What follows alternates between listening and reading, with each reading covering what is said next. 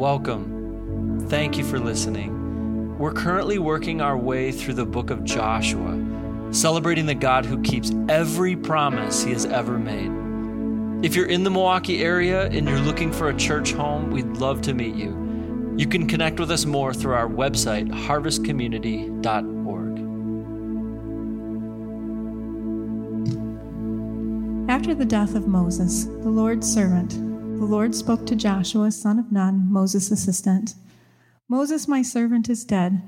Now you and all your people prepare to cross over the Jordan to the land I am giving to the Israelites. I have given you every place where the sole of your foot treads, just as I promised Moses. Your territory will be from the wilderness and Lebanon to the great river and the Euphrates River, all the land of the Hittites, and west of the Mediterranean Sea. No one will be able to stand against you as long as you live, and I will be with you just as I was with Moses. I will not leave you or abandon you. This is the word of the Lord. You may be seated.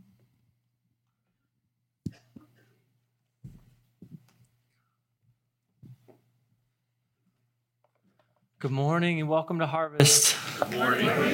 We are embarking on quite the adventure through the book of Joshua, and this is day one. I've wanted to go into an Old Testament book for some time now at Harvest. It's been a while. I've been excited for this moment, for the book of Joshua, because it's not just a collection of stories, but it is. It's, it's not just amazing moments in history, but it is. It is a book packed with action and vivid displays of courage, but it is first and foremost about God and his presence with his people. The book of Joshua is about God himself. He is the central character, and we will see him on every page. Even this morning, as we dive into Joshua chapter 1, verses 1 through 5, we will see that the Lord, Yahweh, is the central character. Uh, we want you to be able to follow along in the book of Joshua and to be able to even record moments in your own journey. So we purchase scripture journals. They're unique. There's a little blue and gold books on the table in the back right by the door. Uh, they're $5. Uh, that's what we're asking that you pay for them. If you didn't bring money, would you take one today and just write a note in there? You can stop at the Connection Center. They have a card you could put in there. Uh, if you can't afford uh, to buy a journal, we will buy it for you. But again, just write out a note and drop it in there. It's just important to have the Word of God with you and to be able to record your interaction uh, with the Word of God. So please avail yourself of that in the back. The book of Joshua is a book for today. The book of Joshua is a book for you. The book of Joshua, the sixth book of the Old Testament, if Genesis, Exodus, Leviticus, Numbers, Deuteronomy, the first five books, the Pentateuch, the books of Moses, the sixth book in from the left in your Bible is the book of Joshua. And this book is for you. This book is for us. This book, in a way that no other book outside of the Bible can be, is living, alive, active, speaking, and applying to us today. And I call us to give our full attention to it. The book of Joshua is not just a story, it is not a collection of facts. It is a call to assurance to hearts assured of God's good purposes for his people. And it is a call. Prepare yourself for this in the sermons that will follow in subsequent weeks. It is a call to action. Let's understand who Joshua is. Joshua, the son of Nun, N U N, Joshua, the son of Nun, as he's referred to in verse 1 of this first chapter, was the loyal assistant at Moses' side. Joshua was one of the 12 spies who went into the promised land and came back with a bold and courageous report, while 10 others gave a very fear filled, faithless, doubtful report that the giants were too big in the land and that they couldn't go there. Joshua was with Moses on the mountaintop when he was with God, recorded for us in Exodus, notably in Exodus 33, verse 11. Joshua's original name was Hoshea, son of Nun, N U N. Hoshea meant salvation and is a beautiful name, but Moses changed his name to Joshua, which meant specifically Jehovah is salvation or God provides salvation. And I think we will see that this bears out in the book. Joshua isn't a hero for us this morning. In Joshua is not salvation. God himself provides salvation. The setting for the book of Joshua is massively important. And so bear with me this morning on this front matter so that we can appropriately appreciate what we're about to dive into. Let's rewind into the second book of the Bible, Exodus. God's people existed in cruel slavery in the land of Egypt. There, God called Moses outside of Egypt, hiding out as a fugitive, wanted for murder. God calls Moses, promises to be with him, sends him to his people, and then sends him ultimately to Pharaoh, where Moses will famously and effectively say, Let my people go. Moses, along with God's people, flee Egypt. God parts the Red Sea for them en route to the promised land. However, when they send the aforementioned 12 spies into the land and only two came back, Joshua and Caleb, with a good report, and 10 were doubtful and faithless, they were told by God that they'd be wandering in the wilderness for another 40 years till that generation would die off. They would try to enter the land, the promised land, by another way, but were defeated by the Canaanites in Numbers chapter 14. Moses, in an act of faithlessness, disobeys God, and the consequence for Moses' sin is that he can see the promised land, but Moses will not be able to enter into the promised land. It is at the death of Moses that Joshua steps onto the scene for our purposes in chapter 1, verse 1 of Joshua. But before you think that we're done with the introduction, we have to we have to talk about Deuteronomy chapter 34 for just one minute. If you, if you have a Bible and you turn one page back or you swipe to the right on your tablet, going back one page, you'll be in Deuteronomy 34. In Deuteronomy 34, we find Moses 120 years old on top of Mount Nebo. Moses is on Mount Nebo. His strength never abated. His eye, as it says, was not even dimmed. But Moses, inheriting the consequence God gave to him, is allowed to, from Mount Nebo, see into the promised land, but not enter into it. And there on Mount Nebo, God would take Moses' life, and Moses, at 120 years old, is buried. But verse 9 of Deuteronomy 34 says Joshua, the son of Nun, N U N, was filled with the spirit of wisdom because Moses had laid hands on him. We see that in verse 10 and 11. No prophet has arisen again in Israel like Moses, whom God knew face to face. He was unparalleled. Verse 11 of Deuteronomy 34 Moses was unparalleled. It is in the shadow of the greatness of Moses. It is faced with the Jordan River to their west, the promised land further across it between the Jordan and the Mediterranean Sea, that Moses finds himself left with the people of God in Joshua 1, verse 1. Let's begin. Let's pray. God, meet us in your word. I pray not only for this sermon, but for those that come after it. Not just taught by me, but our elders, guests, whoever handles this text. May it do its promised work and cause change in each of our hearts. May it call us to action and greater loyalty and allegiance to you. May we see you on every page and be different because of it. In Jesus' name, amen. Joshua 1, verse 1. After the death of Moses, the Lord's servant, the Lord spoke to Joshua, son of Nun, Moses' assistant. Verse 2 Moses, my servant, is dead.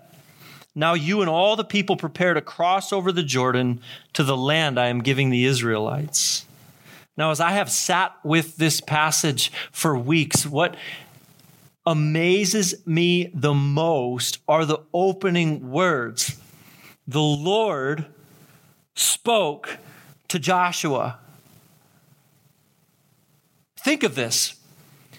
The context is the nation of Israel under the leadership of Moses, who is, according to verse 11 of Deuteronomy 34, unparalleled.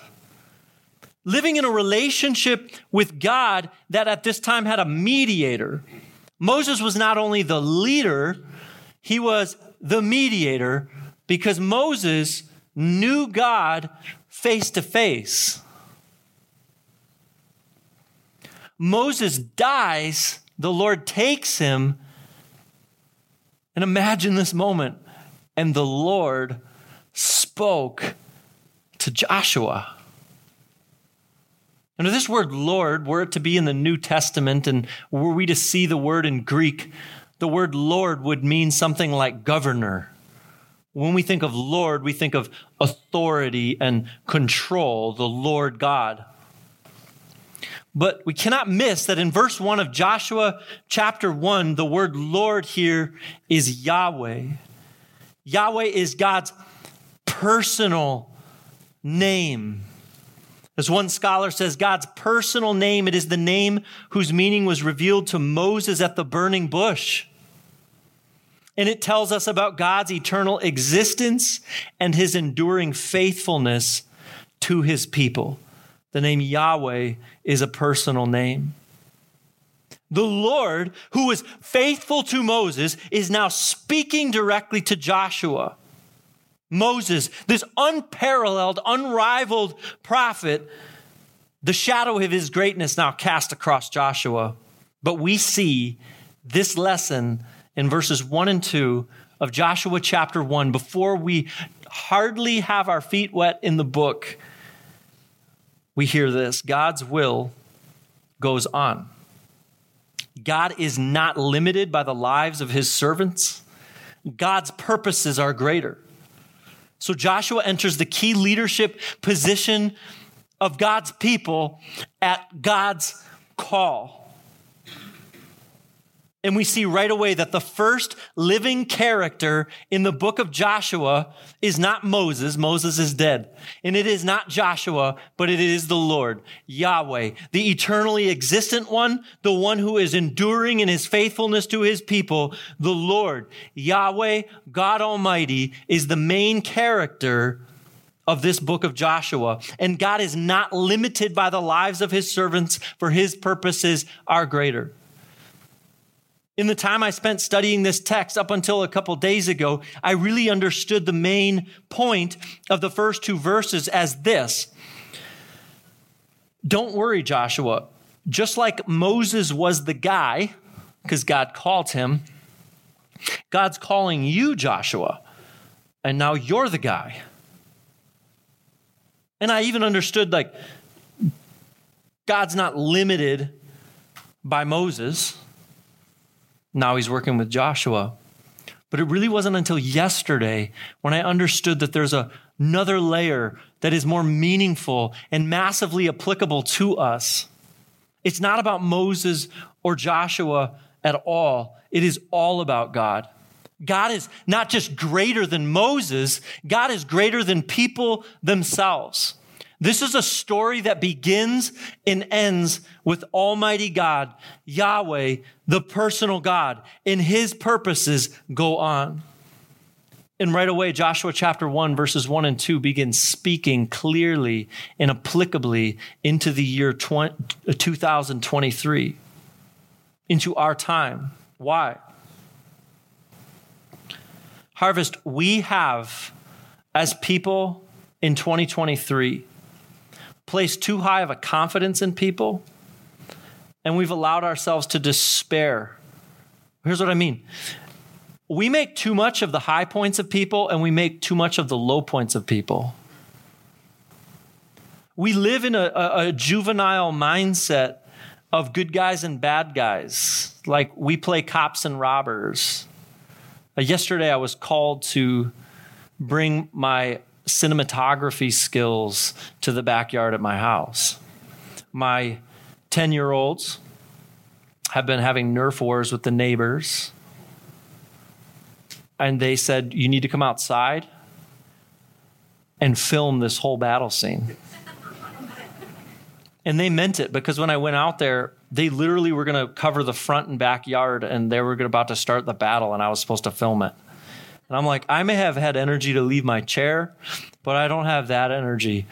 So I will stand behind this tree in the back of the property and you will have to locate your battle that you want filmed here. And so we had it. And it brought back memories, you know, as, as a kid, whatever you called the game, I don't know, but like cops and robbers for for lack of a better label we, we lived as kids with immature minds in this world where there's like good guys and bad guys. And that's why, like, the whole Marvel universe or DC, if that's your preference, is geared towards that age. Now we don't grow out of it. We're still Marvel fans in our house we don't really grow out of it. We're still amused by it, but it is it's doing a disservice to us as Christians, and we need to mature past the simplicity of good guys versus bad guys. Here's what I mean. There is only one true God, pure and holy, and that is the Lord God Almighty. Every person in this room including myself and Aaron, who led worship. Pastor Jeff will be on the platform. I don't think he'll mind me speaking for him. We are equally sinful and broken. And the playing field is, is level. Like this ground that we all stand on here at Harvest is it's the same. It's grace. We, we entered the doors, each of us broken, each of us have sin in our lives, each of us only made right with God because of the work of Jesus Christ. It is by grace alone, through faith alone, and in Jesus Christ alone. But what we've succumbed to in our world is that there are some pastors that are heroes. And then when they fall, we're so disillusioned almost to the point of losing our faith. We make so much of people that when they disappoint us or hurt us, it throws us off kilter completely. And then our only recourse is to huddle into groups and figure out do we think the same good people are good people? And do we think the same bad people are bad people? Good, we can play the same immature game together. And we're not just doing it in the church with pastors and parishioners, we're doing it in politics. Some of you are already eyeing up candidates in 2024 where if that person gets, you're laughing. Don't do it if you're doing it. The, the, the, if this person gets elected, then we won't have these problems anymore. But if that person gets elected, our problems will multiply tenfold. We're giving people too much credit, and we're not giving God credit enough. Right. And so we brought instability into our lives, and we need to mature past it. Joshua chapter 1, verses 1 and 2 places Yahweh, the Lord, as central to the story, and he has never left. He is central to the story today. God is not limited by the lives of his servants, his purposes are greater. Writer and pastor Dale Davis wrote this, I thought, quite wonderfully. Yahweh's fidelity does not hinge on the achievement of men, however gifted they may be, nor does, it, nor does it evaporate in the face of funerals or rivers. Moses is gone, Joshua is next, but Yahweh the Lord remains the same yesterday, today, and forever. Verse 2, we see that Joshua is commanded to prepare to cross over the Jordan to the land I am giving. This word give is massively important for us because this is God's promise to make. It is God's land to give. The Lord Yahweh is the central character. He is the creator of all things and he is the giver of all good gifts. I've heard it said most of my life that people often change, but God does not.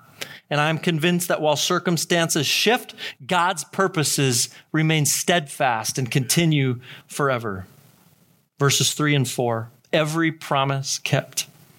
God, through Joshua, will fulfill the promises he made to Abraham. Here's a new character for Abraham's not on these pages yet, is he? God, through Joshua, will fulfill the promises he made to Abraham.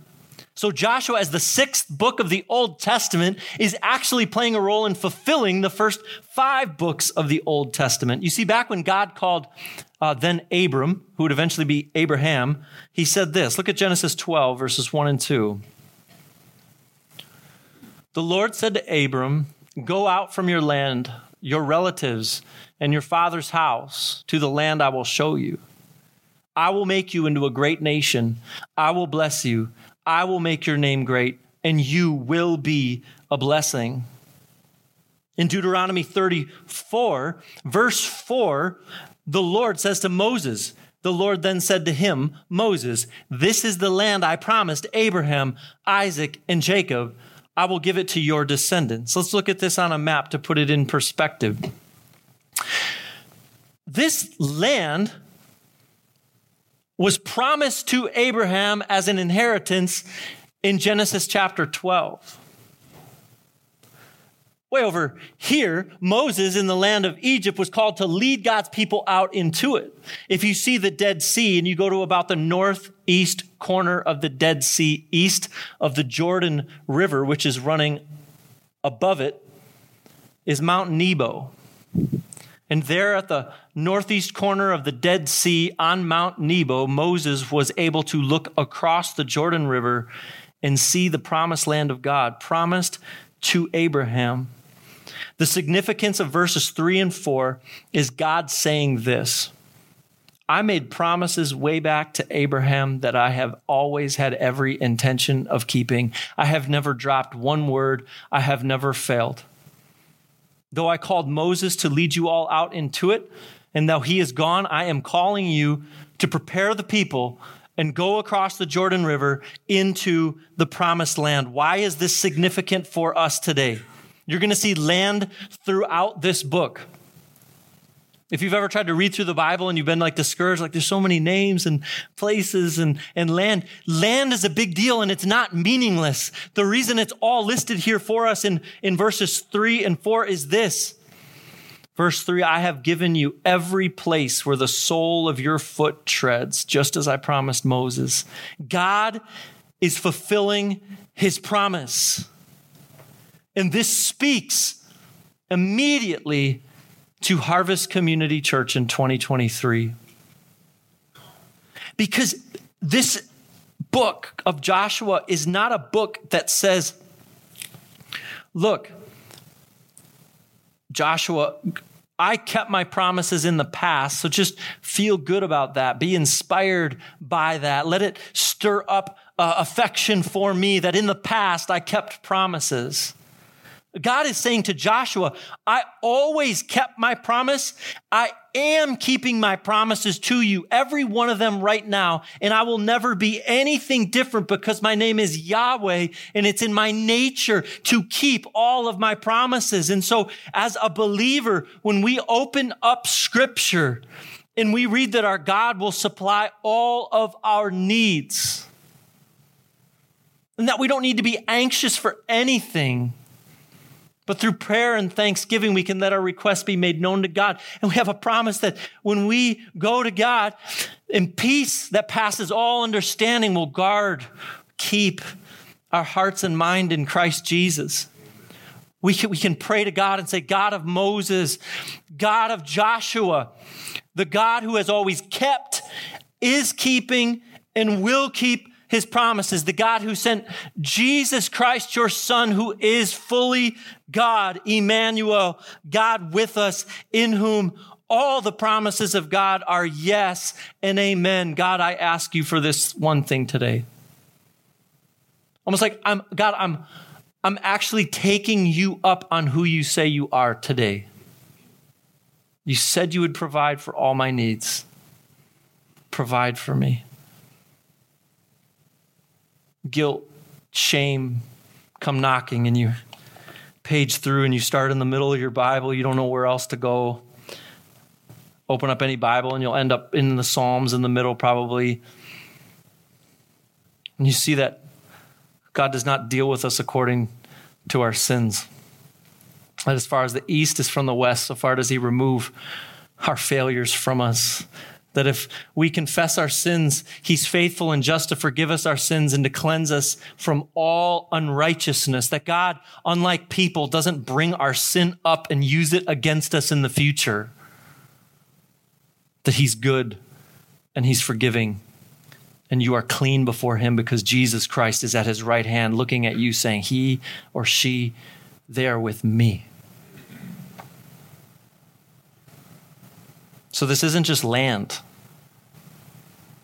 it's every place your foot goes, God's keeping promises to you. It's not just land, it's every promise kept. So we go to verse 5 always with us. The power to prepare and go and lead the people across the Jordan and inherit the promised land lies in the powerful presence of God Almighty. The power to go is in the presence of God Almighty, but I can't, I can't comment on these verses any better than reading these verses. Listen to this. Joshua 1 5, no one will be able to stand against you as long as you live. I will be with you, just as I was with Moses. I will not leave you or abandon you. This was the word of the Lord to Joshua and you will see in our closing few minutes that this is the word of the Lord for you today. God was calling Joshua to do what humanly seemed like an impossible task with his back up against the Jordan River and the nation of Israel to lead to the promised land. In the shadow of the greatness of Moses, God Almighty says, Prepare my people to go across the Jordan into the promised land, and every place your sole of your foot walks, I will give to you. How does he do this? Does he go to some like leadership conference or leadership summit? Right? What, what does he, how does he lead the people of God into the promised land when even Moses failed? I will be with you, just as I was with Moses. What does that mean, just as I was with Moses? Let's go back to Moses' calling. Yahweh in Exodus 3, when Moses was a fugitive, out in the wilderness hiding, wanted for murder, Moses asks God, Yahweh, who am I that I should go to Pharaoh and that I should bring the Israelites out of Egypt? Do you remember this whole context? It's actually uh, pretty entertaining I can't even talk publicly. I don't even feel like I could give the announcements at the end of a church service, let alone go before a whole nation and say, Follow me. Yahweh, the personal name for God, answered him, I will certainly be with you. The power of Moses was the presence of God. The power of Joshua will be the presence of God. This is the power behind the promise. It is the presence of God. It is like purchasing a vehicle and you can't drive it off the lot if you don't have the presence of God. Why? You, you pop the hood and you're like, this thing doesn't include a drivetrain. There's no engine, no transmission in this thing. I bought it for the new body style. This thing won't even take me in, off the lot. The power of God's promises to go where He's calling you to go is His presence. It's the engine inside the whole thing. It's the Discovery Channel show, How Stuff Works. How are God's promises inherited? How can I obey God? How can I go where He wants me to go? Because His presence, because He's with me. The shadow Joshua was in coming after Moses was great, but the presence of God was much greater. And the presence of God is a theme all the way through Scripture, from the garden with Adam and Eve, all the way to our eternal future at the end of Revelation. God will be with his people forever, and God is with you now. In Isaiah 7 14, about 550 years before Jesus Christ, the Messiah, came to this world, Isaiah the prophet declares this The Lord himself will give you a sign. You will see the virgin will conceive, have a son, and name him Emmanuel. Folks, what does Emmanuel mean? God with us. In Matthew 28, 18 through 20, Jesus Christ, Emmanuel, God with us, the fulfillment of Isaiah's prophecy declares this. All authority in heaven and on earth has been given to me. Go into all the world and make disciples of all nations, baptizing them in the name of the Father and of the Son and of the Holy Spirit teaching them to observe everything I have commanded you. Now, if you stop here, this is like buying the car at the car lot without the drivetrain in it. You follow me? But this is how a lot of us live our Christian lives. Like you're supposed to go into your workplace and share the gospel. You're supposed to go make disciples. That'll get you as far. It might not even get you all the way to this nondescript room where the Nepal meeting allegedly is next week. It's you go up all the way down the hall. We'll, we'll name these someday. You try, or you sign up for a Bible study, or, or, or you're like, I'm going to read my whole Bible through this year. Jesus, first of all, go back to 18. I just noticed this this week for the first time. Go back to verse 18. Jesus is what? Emmanuel, God with us. What did he first do? Emmanuel came near and said to them, All authority has been given to me in heaven and on earth. Now go back to 20. And remember what? I am with you always. From beginning to end, all 66 books of the Bible, the presence of God is what matters. God is the central character all of God's promises, every place God wants us to go is made possible, empowered by his presence.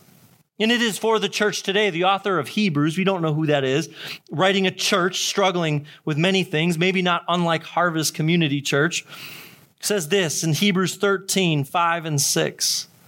Hear this, church, for he himself has said, I will never leave you or abandon you. Because of this, we can boldly say, The Lord is my helper. I will not be afraid. What can man do to me? It is the presence of God. These words are intended for all believers in Jesus Christ. These words are for you this morning. These words are not left with Moses on Mount Nebo. These words are not only for Joshua as he prepares the people to go across the Jordan River. These words are not just for me as a pastor. They're not only for us corporately as a church. These words are for you. I will never leave you. I will never abandon you. So you can boldly say, the Lord is my helper. What can a mere mortal what can a person do to me? These words cut through of what is being called in our culture today a pandemic of loneliness by the current administration who published a paper on this. I downloaded it and read it. I agree with it. I've shared it with other people. I believe we are in a pandemic of loneliness in our country. It's why the elders, through prayer and community together, wrote a vision of the church we'd like to become in the next five years. We noted this dilemma in the first paragraph. The cities surrounding Milwaukee's south side are struggling with fear, division, and despair. The global pandemic of 2020 inaugurated an epidemic of loneliness and addiction. The whole thing ends with this loneliness and despair will be replaced by belonging and hope that can only come through Christ. Emmanuel, God with us. He is not only our only hope, but I want you to think about this for one minute. While we will go after, by God's grace, loneliness in practical ways, the ultimate solution to loneliness is not programs Think of this. The, the ultimate solution to loneliness, the lasting solution to loneliness, is not activity programs for seniors. It's not a hotline that you can call. It isn't even the increased availability of mental health support. It isn't even a conversation with your best friend. By definition, the polar opposite of loneliness is the presence of God. Before anything existed, God existed Father, Son, and Holy Spirit in perfect communion with Himself. We theologians have tried to talk about this and define it forever, and we use words like the Trinity and communion. And when He made you, He made you to have that with Him. That is the antidote to loneliness.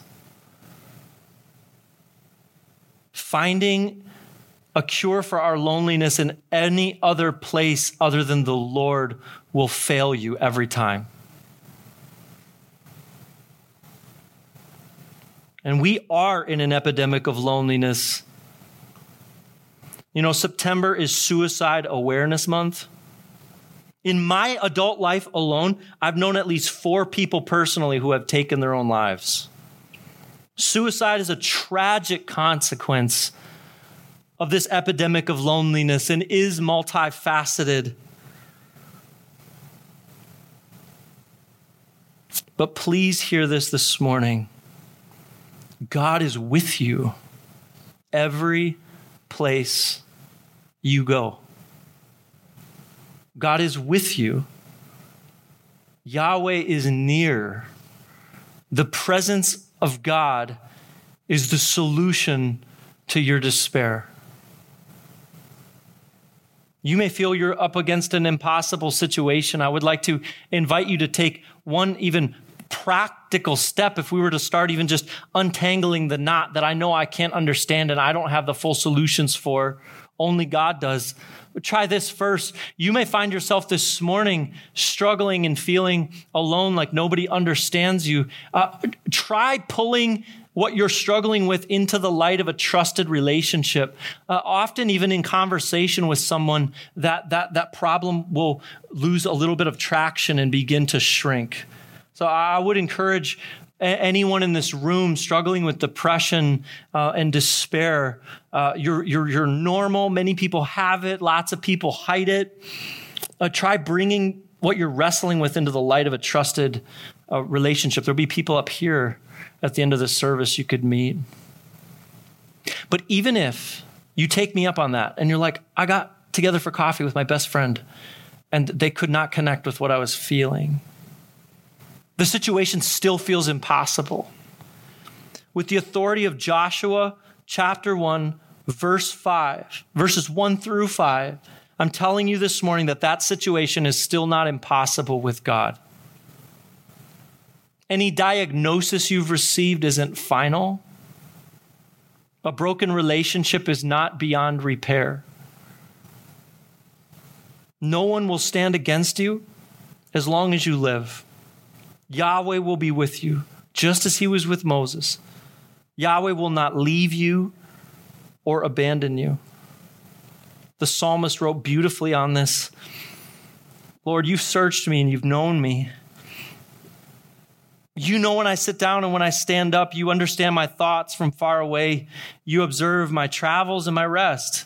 You are aware of all my ways. Before a word is on my tongue, you know all about it, Lord. You've encircled me. You've placed your hand on me. This wondrous knowledge is beyond me. It is lofty. I am unable to reach it. So where could I go to escape your spirit? Where could I run to flee from your presence? If I go up into heaven, you're there. If I make my bed in the grave, you're there. If I fly on the wings of dawn and settle on the uh, settle down on the western horizon, even there, your hand will lead me. Your right hand will hold on to me. If I say, Surely the darkness will hide me, even the light around me will be as night. Even the darkness is not dark to you. The night shines like day. Darkness and a light are alike to you. Yahweh was not just with Moses and Joshua, the Lord is with you. So, as the worship team comes and helps us respond, we can boldly say this this morning.